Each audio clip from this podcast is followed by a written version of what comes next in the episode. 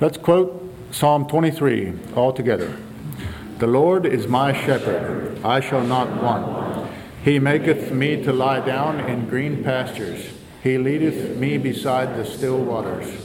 He restoreth my soul. He leadeth me in the paths of righteousness for his name's sake. Yea, though I walk through the valley of the shadow of death, I will fear no evil, for thou art with me. Thy rod and thy staff, they comfort me. Thou preparest the table before me in the presence of mine enemies. Thou anointest my head with oil. My cup runneth over.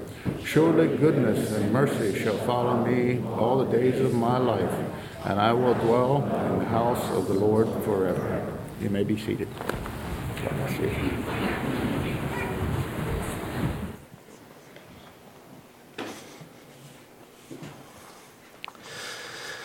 Well, I have already been blessed to be here this morning, and um, I was smiling during the devotional because it ties in very well with what I want to share today, and I think the Spirit has been at work uh, here in that, and that was a confirmation to me that um, what I have prepared today is not necessarily my own, but it is something that the Spirit has laid on my heart, and I'm hoping and praying that I can convey that in a way that will encourage and strengthen us here together as a group.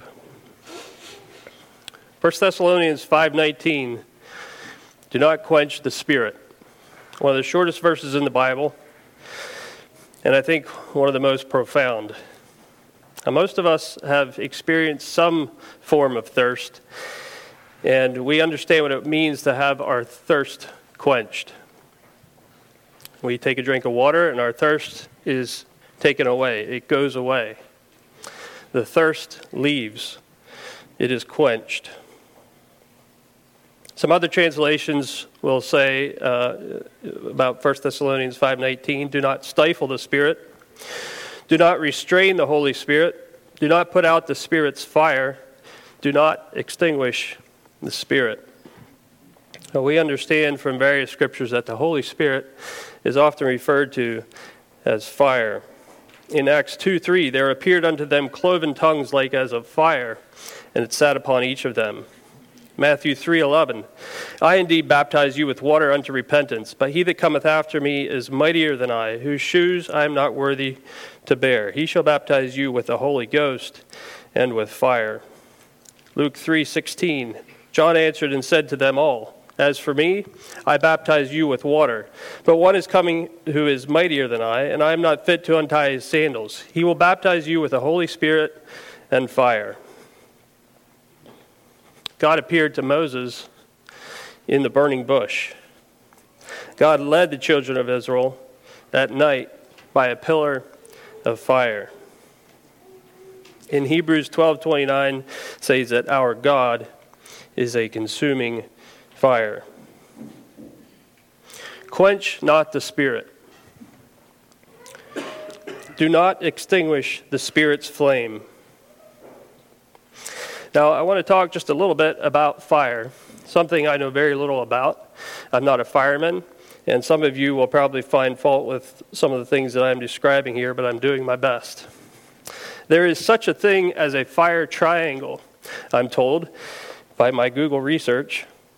And in order for fire to burn, you need heat, oxygen, and fuel. Three things. So, in sitting around a campfire, you have the fuel, which is the wood, the oxygen is present in the air, and in my case, a match or a lighter provides the initial heat that's necessary to begin the process. So, to extinguish a fire, you then have three options. You can reduce the heat, you can take away the fuel, or you can starve the fire of oxygen. And I believe that a fire extinguisher that we keep in our homes creates a powder or a foam that suppresses the fire by reducing the heat and creating a barrier between the fire and the available oxygen, therefore starving the fire. I believe without twisting scripture too much, you could, t- you could say in 1 Thessalonians 5:19, do not starve the spirit. Do not quench the spirit. Do not extinguish the spirit by depriving it of what it needs to live and grow and burn. Do not starve the spirit. Now, I'd like to talk about one more thing that I know very little about starvation. And you can clearly see that I don't struggle with this at all. But I'm told that in order for the body to function, the body burns fatty acids that are stored in fat warehouses, along with some amounts of muscle tissue to provide the required glucose for the brain to function. Starvation is a process. Our body does not work like our vehicles. If we run out of gas, the car dies. Starvation is not that quick, it is a process. It's a three step process. Number one, the first um, step of starvation is that glycogen is broken down to energy by the liver. And after the liver uses up all of its energy, the second process is to burn the storehouses of fat. And once that has taken place, the third step, our body turns to our muscle tissue to find the, the needed nutrients and protein to survive. Sometimes a starving child will develop an enlarged and fatty liver, causing the belly to bulge, providing the illusion that the child who is starving is actually well fed. 12% of the world's population is hungry. In Asia and Africa make up the two continents where most of the starving people live. 9 million each year die from hunger. That's more than malaria, AIDS, and tuberculosis combined.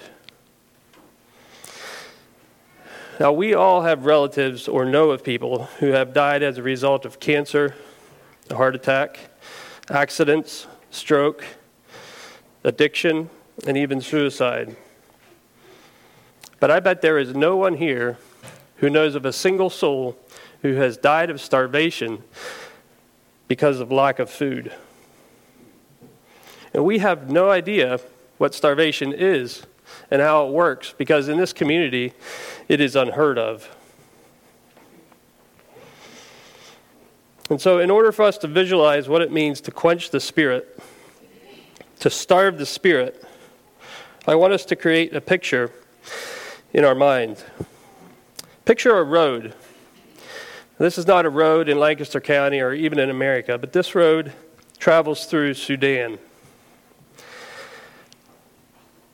It's not a paved road, and you could barely tell that it's a road because it's hard to tell where the desert ends and the road begins. It's just sand and dirt and dust. On the far side of the road, there's a few thatched huts to provide a little protection from the scorching sun. In the middle of the road stands a vulture. The vulture is black. He has a bald head and black eyes. The vulture is motionless. Ten feet in front of the vulture is a child. The Sudanese child is malnourished, squatting in the sand on the desert road with his feet tucked up under him, bent forward, resting on his elbows. He is also motionless, baking in the midday sun. The child needs food to survive. The vulture needs food to survive. And the vulture is patient as he waits for the starving child to die. In 1993, Kevin Carter traveled to Sudan with a group of photographers to capture the effects of the terrible famine and war. And he captured this photograph of the vulture and the child, and he won a Pulitzer Prize for his work. The photograph has appeared on Time magazine and is considered to be one of the top, most influential photos of all time. I'm suggesting that too much of the time we are starving the Spirit in our lives. Is the Holy Spirit that dwells within me starving? Is what I take into my life feeding the Spirit, or is he famished? have I placed myself in a very vulnerable position as a result of being spiritually starved. And we want to take a look at the results of the life that is starving spiritually.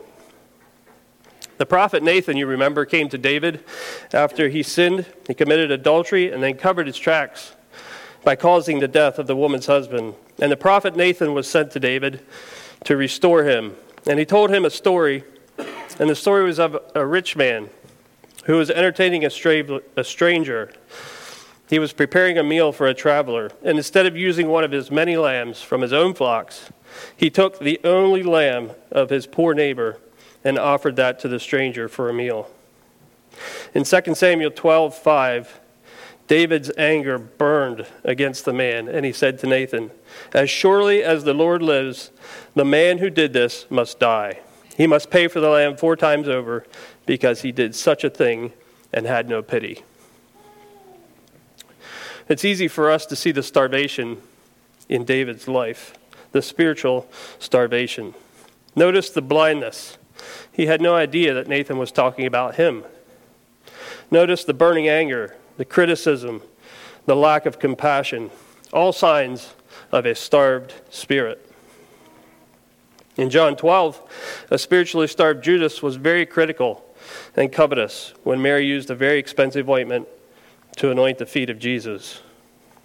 And in Luke 10:38, as they went on their way, Jesus entered a village, and a woman named Martha welcomed him into her house. She had a sister called Mary, who sat at the Lord's feet and listened to his teaching. But Martha was distracted with much serving, and she went up to him and said, "Lord, do you not care that my sister has left me to serve alone? Tell her then to help me." But the Lord answered her, "Martha, Martha, you are anxious and troubled about many things, but one thing is necessary." Mary has chosen the good portion, which will not be taken away from her. If there was ever a portion of Scripture that was written for me, it's this one. And let me just say, while not trying, attempting to be less than critical, because after all, being critical is a sign of a quenched spirit. But I believe that our culture, and me especially, often choose the second best thing at the expense of drawing near to Jesus. At the very least, our service that we are so proud of must come after we sit at the feet of Jesus. And I don't think Jesus was necessarily as worried that Martha was serving, but she, he was concerned about her criticism, which is a sign of her starving spirit. Another sign that the Spirit is starving is we resist God's authority. Now, in James 4 7, we are given instructions on how, how to handle the devil, how to resist. James 4 7 says, Submit yourselves therefore to God, resist the devil, and he will flee from you. Now, this word, this, this verse has three action words submit, resist, and flee. And too many times we find ourselves submitting to our own flesh. We find ourselves resisting God, and we wonder why the devil doesn't flee. The correct formula for overcoming sin is submitting to God, resisting the devil and our carnal self, and the devil will flee. But if we reverse the formula, we are as vulnerable to the devil as the starving child is to the vulture. Another thing we do when we are starving spiritually is we blame God. In Romans 9:19, Paul says this after describing the sovereignty of God and how we can then live in response to his sovereignty. He says, "One of you will say, then why does God still blame us? For who is able to resist his will?" But who are you, O human being, to talk back to God? Shall what is formed say to the one who formed it, Why did you make me like this? As a product of God's creation, we have no right to complain to the designer, God, that he did a poor job on us, that he's not doing a very good job on our circumstances. Rather than submitting to our Creator, we resist and we blame him for the way that he made us or has arranged our circumstances. Along with that, when we find ourselves resisting God's authority, it has a trickle down effect on our lives, on all the authority that God has placed on our lives. Romans 13 1 let every person be subject to the governing authorities, for there is no authority except from God, and those that exist have been instituted by God. Therefore, whoever resists the authorities resists what God has appointed, and to those who resist will incur judgment. For rulers are not a terror to good conduct, but to bad. Would you therefore have no fear of the one who is in authority? Then do what is good, and you will receive his approval. For he is God's servant for your good. But if you do wrong, be afraid. For he does not bear the sword in vain, for he is the servant of God, an avenger who carries out God's wrath on the wrongdoer. Therefore, one must be in subjection, not only to avoid God's wrath, but also for the sake of conscience. For because of this, you also pay taxes. For the authorities are ministers of God, attending to this very thing. Pay to all that is owed to them taxes to whom taxes are owed, revenue to whom revenue is owed, respect to whom respect is owed, honor to whom honor and we can probably make that our theme verse for this coming week.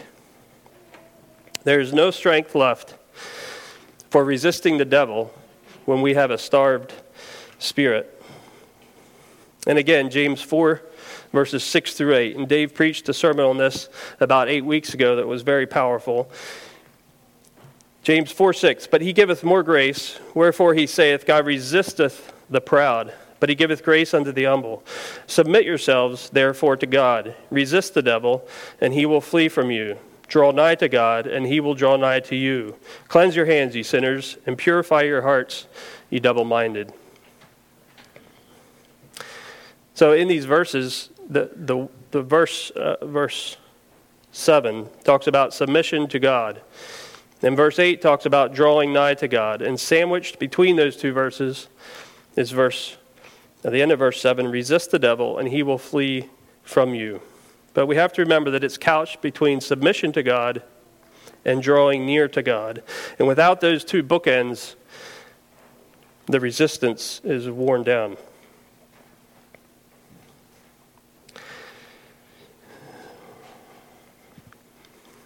And until we're willing to submit to God and draw near to Him, we shouldn't expect much more success than the starving child on the desert road.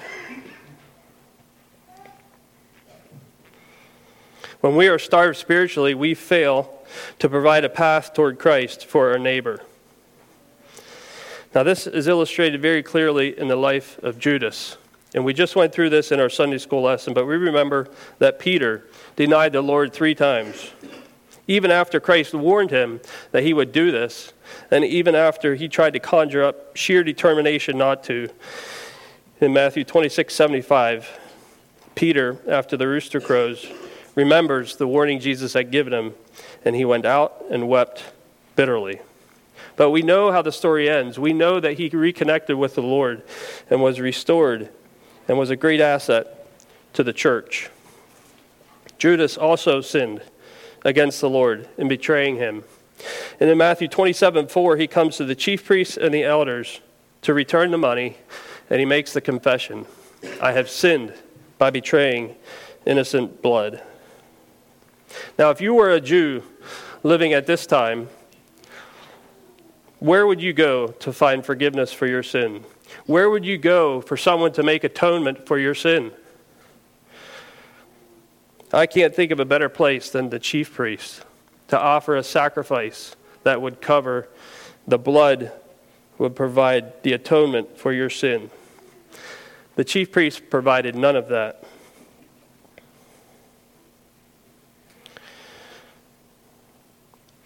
Now, you remember the photo that Kevin Carter took of the vulture and the child.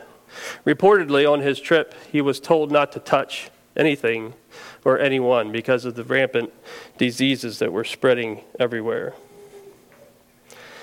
The child that he photographed was only 700 yards from a food station. He could have easily carried the child to safety. but he chose not to. Less than two years after he returned from his trip to the Sudan, because of the carnage and tragedy that Kevin witnessed, he took his own life. When we are starved spiritually, we become calloused to the corpses around us. And since the spirit within us is starved, we don't reach out to those who have fallen on the desert road. Judas went to the chief priests and elders, and they said, See to it yourself. In essence, they were saying, Oh, you're sorry? Well, figure it out. And we know how Judas figured it out.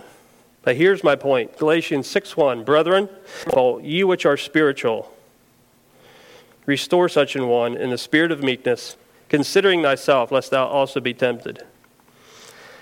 It takes a spiritual person to offer restoration.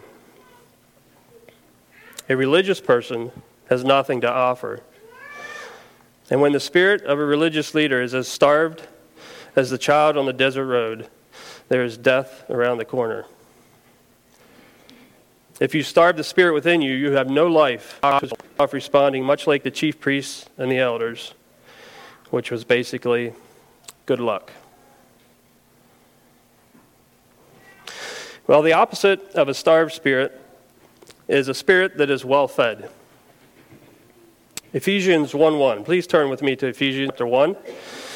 Paul, an apostle of Jesus Christ, by the will of God, to the saints which are at Ephesus, and to the faithful in Christ Jesus, grace be to you and peace from God our Father and from the Lord Jesus Christ. Blessed be the God and Father of our Lord Jesus Christ, who hath blessed us with all spiritual blessings in heavenly places in Christ, according as he hath chosen us in him before the foundation of the world, that we should be holy and without blame before him in love, having predestined us unto the adoption of children by Jesus Christ to himself, according to the good pleasure of his will, to the praise of the glory of his grace, wherein he hath made us accepted in the beloved, in whom we have redemption through his blood, the forgiveness of sin, according to the riches of his grace wherein he hath abounded toward us in all wisdom and prudence, having made known unto us the mystery of his will, according to his good pleasure which he had purposed in himself, that in the dispensation of the fullness of time he might gather together in one all things in Christ, both which are in heaven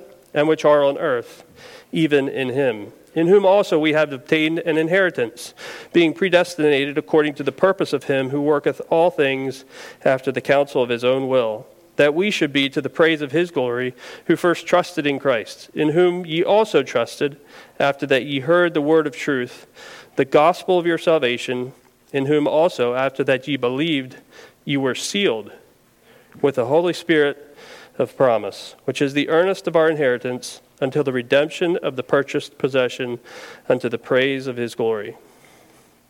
We are sealed by the Holy Spirit until the fullness of redemption. The gift of the Holy Spirit is not just for a short time, but it seals us until we receive the fullness of our redemption. I compare this a little bit in a small way to marriage. Marriage is sort of like a seal in our life. It's till death do us part. When we get married, it's not just till we get back from the honeymoon or a few weeks or a couple of years but it is for life, till death parts. In the same way, the Holy Spirit was given to seal us, not just for a short time. The Holy Spirit does not come and go from our lives, paying short visits, but it's a long term arrangement. We are sealed until the redemption of the purchased possession. Some of the ways in which we can uh, provide for healthy marriages compares to uh, some of the ways that we can have healthy relationship with God. And I just want to share quickly a few comparisons. Submission and closeness, we saw in James 4, are keys to feeding the Spirit and to being able to resist the devil. And in marriage, submission to one another and closeness and communication are also keys in building our relationship. And in our marriage, we begin to starve um, as one of the spouses refuses to submit to the other. And we feel our heart starving as our spouse is no longer willing to hear what we have to say, no longer willing to give up what he or she wants in deference to the other's needs or desires. And when our spouse starts to bulldoze their way through life without um, allowing input from the other spouse, supportive and corrective, we begin to die. Our relationship begins to die. Also, when we are not present in a marriage, this is a problem. And we need to be in close proximity to our spouse to show support and love. Now, absence does not make the heart grow fonder. Absence causes the heart to wander. Nobody that's in love with somebody else wants to be further away from them or see less of them. But even in close proximity, there can be distance in a relationship. And those of us who are married probably know what it's like to live in the same house or even to go to bed at night lying next to your spouse and feeling like there is a wall between you, like you're miles apart. And we're, when we're at this point in our marriage, usually um, one of us will cry out for love. Usually the wife will cry out for love, and they will want communication in order to connect um, with the husband and to keep the relationship up to date. And the husband, in turn, usually feels badgered or controlled by the constant communication that he hears and withdraws. What we don't realize is that our wives are communicating to connect with us, not to control us. Sometimes uh, a woman will sort of give up on a marriage and she'll begin to grow cold and withdrawn. And the husband begins to think that the marriage is going much better now because he's hearing less of the communication and the constant barrage of connection. What he doesn't realize is that he has quenched the spirit of his wife. He has extinguished her flame. He has starved her of a loving connection, and she is dying in her spirit. Sometimes in life, I treat the Holy Spirit with the same lack of respect that I find myself extending toward my wife. Sometimes I grow weary of giving up my will because I'm selfish. I no longer listen for the direction from the Spirit, and maybe I've built a wall in my relationship to the Spirit. I'm still in close proximity to the Spirit. I come to church, I'm around people who have the Spirit, but I've shut Him out. And at first, this is very painful because the Holy Spirit is the comforter, the corrector. He is a communicator, and He tries to make connection with us. And we feel this constant corrective communication, and we resist that and refuse to submit. And then the Spirit grows quiet in our lives, and we feel some level of peace and calm. We withdraw from the holy word of God, we starve the Spirit and we drown out the voice of God. And I believe that at this point, we are the most vulnerable to temptation. We are no longer submitting or drawing near to God, and our resistance is gone. We are left as a starving child on a desert road with a vulture patiently waiting for us to die. Quench not the spirit. Do not extinguish the Spirit. Do not starve the Spirit. That is the command in 1 Thessalonians 5:19. In Ephesians, we read this: "Finally, brethren, be strong in the Lord and in the power of his might. Put on the whole armor of God, that ye may be able to stand against the wiles of the devil. For we wrestle not against flesh and blood, but against principalities, against powers, against the rulers of the darkness of this world, against spiritual wickedness in high places. Wherefore take unto you the whole armor of God, that ye may be able to stand, withstand in the evil day, and having done all, to stand. Stand, therefore, having your loins girt about with truth, having the breastplate of righteousness, and your feet shod with the preparation of the gospel of peace. And above all, taking the shield of faith, wherewith ye shall be able to quench all the fiery darts of the wicked. And take the helmet of salvation and the sword of the Spirit, which is the Word of God, praying always with all prayer and supplication in the Spirit, and watching thereunto with all perseverance and supplication for all saints. Notice the difference that we see here when we take on the armor of God, when we withstand, we stand on truth. We are covered in righteousness. We run with the gospel of peace. We are protected against the fiery darts by a shield of faith. And we are told to take the helmet of salvation. And none of these things are fighting gear. This is all protective gear. But then we take the sword of the Spirit. The sword of the Spirit. Whose sword is it? It's the sword of the Spirit, the Word of God. It's the Spirit's sword that provides the resistance, the offensive weapon that we need. But if the Spirit is quenched, there's no sword. Imagine if the child on the desert road would have been standing. That would change the scene a little bit. Or what if the child had armor, shoes, a shield, helmet? But what if the child would have had a machete, a sword? To go on the offensive. The image changes dramatically when you place a sword in the child's hand. A child who is standing and protected with armor, and one that has a weapon, is ready to resist and withstand the attack of the vulture. The Word of God produces power in our lives. It is life giving, and it is precisely the weapon we need to resist and withstand the evil one. Wherewithal shall a young man cleanse his way? By taking heed there, thereto according to thy word. With my whole heart have I sought thee. O let me not wander from thy commandments. Thy word have I hid in mine heart, that I might not sin against thee. Blessed art thou, O Lord. Teach me thy statutes. With my lips have I declared all the judgments of thy mouth. I have rejoiced in the way of thy testimonies, as much as in all riches.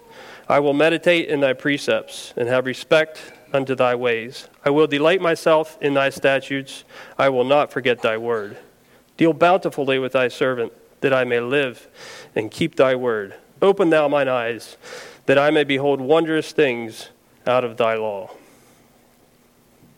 Isaiah 40, verse 8 The grass withers, the flower fades, but the word of our God will stand forever.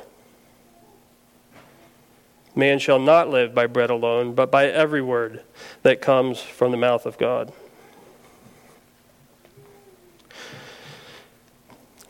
In John 1, we know um, the passage In the beginning was the Word. The Word was with God, and the Word was God. And it explains to us that the Word became flesh and dwelt among us. In John 8, Jesus had a conversation, and he said to those Jews which believed on him, If ye continue or abide in my word, then are ye my disciples indeed, and ye shall know the truth, and the truth shall make you free. The servant abideth not in the house forever, but the Son abideth forever. If the Son therefore shall make you free, ye shall be free indeed. I know that ye are Abraham's seed, but ye seek to kill me, because my word hath no place in you. I speak that which I have seen of my father, and ye do that which ye have seen of your father. They answered him and said unto him, Abraham is our father. Jesus saith unto them, If ye were Abraham's children, you would do the works of Abraham. But now ye seek to kill me, a man that hath told you the truth, which I have heard of God. This did not Abraham. Ye do the deeds of your father. Then said they to him, We, we be not born of fornication. We have one Father, even God. Jesus said unto them, If God were your Father, you would, have, you would love me, for I proceeded forth and came from God, neither came I of myself, but he sent me. Why do you yet not understand my speech, even because you cannot hear my word? Ye are of your father the devil, and the lusts of your father ye will do. He was a murderer from the beginning, and abode not in the truth, because there is no truth in him. When he speaketh a lie, he speaketh of his own, for he is a liar and the father of it. And because I tell you the truth, you believe me not. Which of you convinceth me of sin? And if I say the truth, why do you not believe me? He that is of God heareth God's word. Ye therefore hear them not, because ye are not of God. John 15, 1. I am the true vine, and my Father is the husbandman. Every branch in me that beareth not fruit, he taketh away. And every branch that beareth fruit, he purgeth it, that it bringeth forth more fruit. Now ye are clean through the word which I have spoken unto you. Abide in me, and I in you. As a branch cannot bear fruit of itself, except it abide in the vine, no more can ye, except ye abide in me. I am the vine, ye are the branches. He that abideth in me, and I in him, the same bringeth forth much fruit. For without me ye can do nothing. If a man abide not in me, he is cast forth as a branch, and is withered, and men gather them and cast them into a fire, and they are burned. If ye abide in me, and my words abide in you, ye shall ask what ye will, and it shall be done unto you. Herein is my Father glorified, that ye bear much fruit. So shall ye be my disciples. Am I a servant who moves in and out of the house of Christ? Or am I abiding? Am I living? Am I a child of the King? Do I take up residence with Christ and in his word? What you abide in is a reflection of who you are and whose you are. This past week, I received a, an email devotional from David Jeremiah that says this According to Architectural Digest, the most expensive private home on earth is in Mumbai, India, a 400,000 square foot tower owned by Mukesh Ambani, India's richest man. It requires 600 employees to maintain the residence. Every floor is the height of two floors, giving it lofty ceilings. It contains a garage for 168 cars and has three helipads on the roof. Superfast elevators whisk family and friends up and down the tower, and it cost over $1 billion. It's just out of my price range. But David Jeremiah says there is a far better house each of us can afford. Jesus told us to abide to live in, to dwell, to settle down and be at home in His Word. The Word has 66 rooms, all with a clear view of eternity. It is foundation, its foundation is anchored into the truth of God, and its front door is the cross of Christ. When we receive Jesus as Savior and begin studying the Bible each day, trusting His Word and obeying His commands, we are abiding in His Word. And as we abide in His Word, we are learning to abide in Christ. And that is the best address in the universe. Oswald Chambers says the way to get back to reading the whole Word of God and to reading it with understanding is to live in Bible territory, to regulate one's life and experience in every detail by God's revealed law. As branches, we must abide in the vine. Let no man say when he is tempted, I am tempted of God. For God cannot be tempted with evil, neither tempteth he any man. But every man is tempted when he is drawn away with his own lust and enticed. Then, when lust hath conceived, it bringeth forth sin, and sin, when it is finished, bringeth forth death. Do not err, my beloved brethren. Every good gift and every perfect gift is from above, and cometh down from the Father of lights, with whom is no variableness, neither shadow of turning. Of his own will begat he us with the word of truth, that we should be the kind of firstfruits of his creatures. Wherefore, my beloved brethren, let every man be swift to hear, slow to speak, slow to wrath. For wrath of man worketh not the righteousness of God. Wherefore, lay apart all filthiness and superfluity of naughtiness. And listen to this receive with meekness the engrafted word, which is able to save your soul. Is the Word of God engrafted in your life? Are you engrafted into the Word of God? We, as followers of Christ, need to stop blaming God for our pitfalls and shortcomings. Our resistance is not broken down because we are not made a certain way. We are not falling prey to temptation because we are made in the image of God. We fail to resist the devil because we have a starved spirit. We think we can gorge ourselves on all types of junk food and garbage of the world and selfish pleasure, and we withdraw ourselves from the nourishment of God's Word and in meaningful communication with God. And we think we can still maintain a high level of resistance. It doesn't work. We look and feel spiritually like the starving child on the desert road when we withdraw from God. The vulture the devil, has little work to do on us other, than be patient. We are starving. And it's not that God has not provided for our needs, it's that we have wandered from His Word and from Him. We have tried to do this on our own strength. Do you feel like you are starving on a desert road? Are the vultures surrounding you and crowding in for the kill? David felt this way in Psalm 23.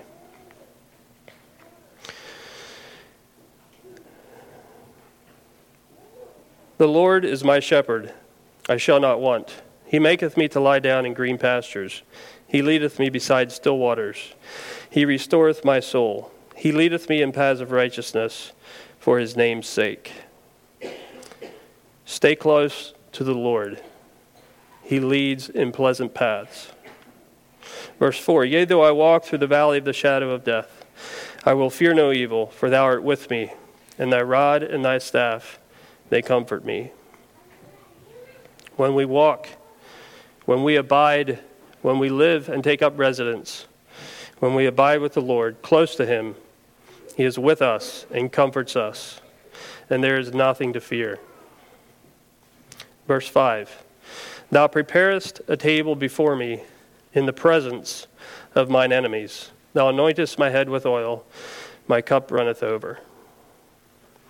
As we abide, as we take up residence in the Word of God, as we abide with the Lord, He prepares a feast for us right in front of our enemy.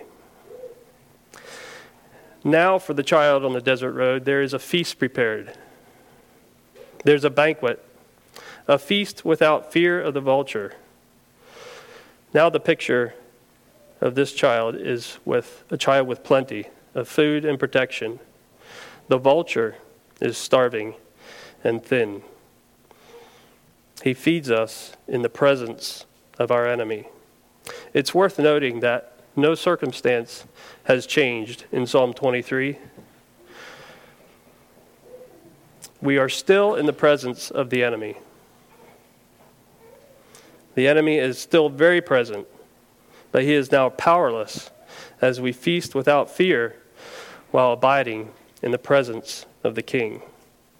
You see, the vulture was never the real threat to the child, the threat was starvation. The danger in our lives is the same starvation. Starving the spirit, quenching the spirit, is the real threat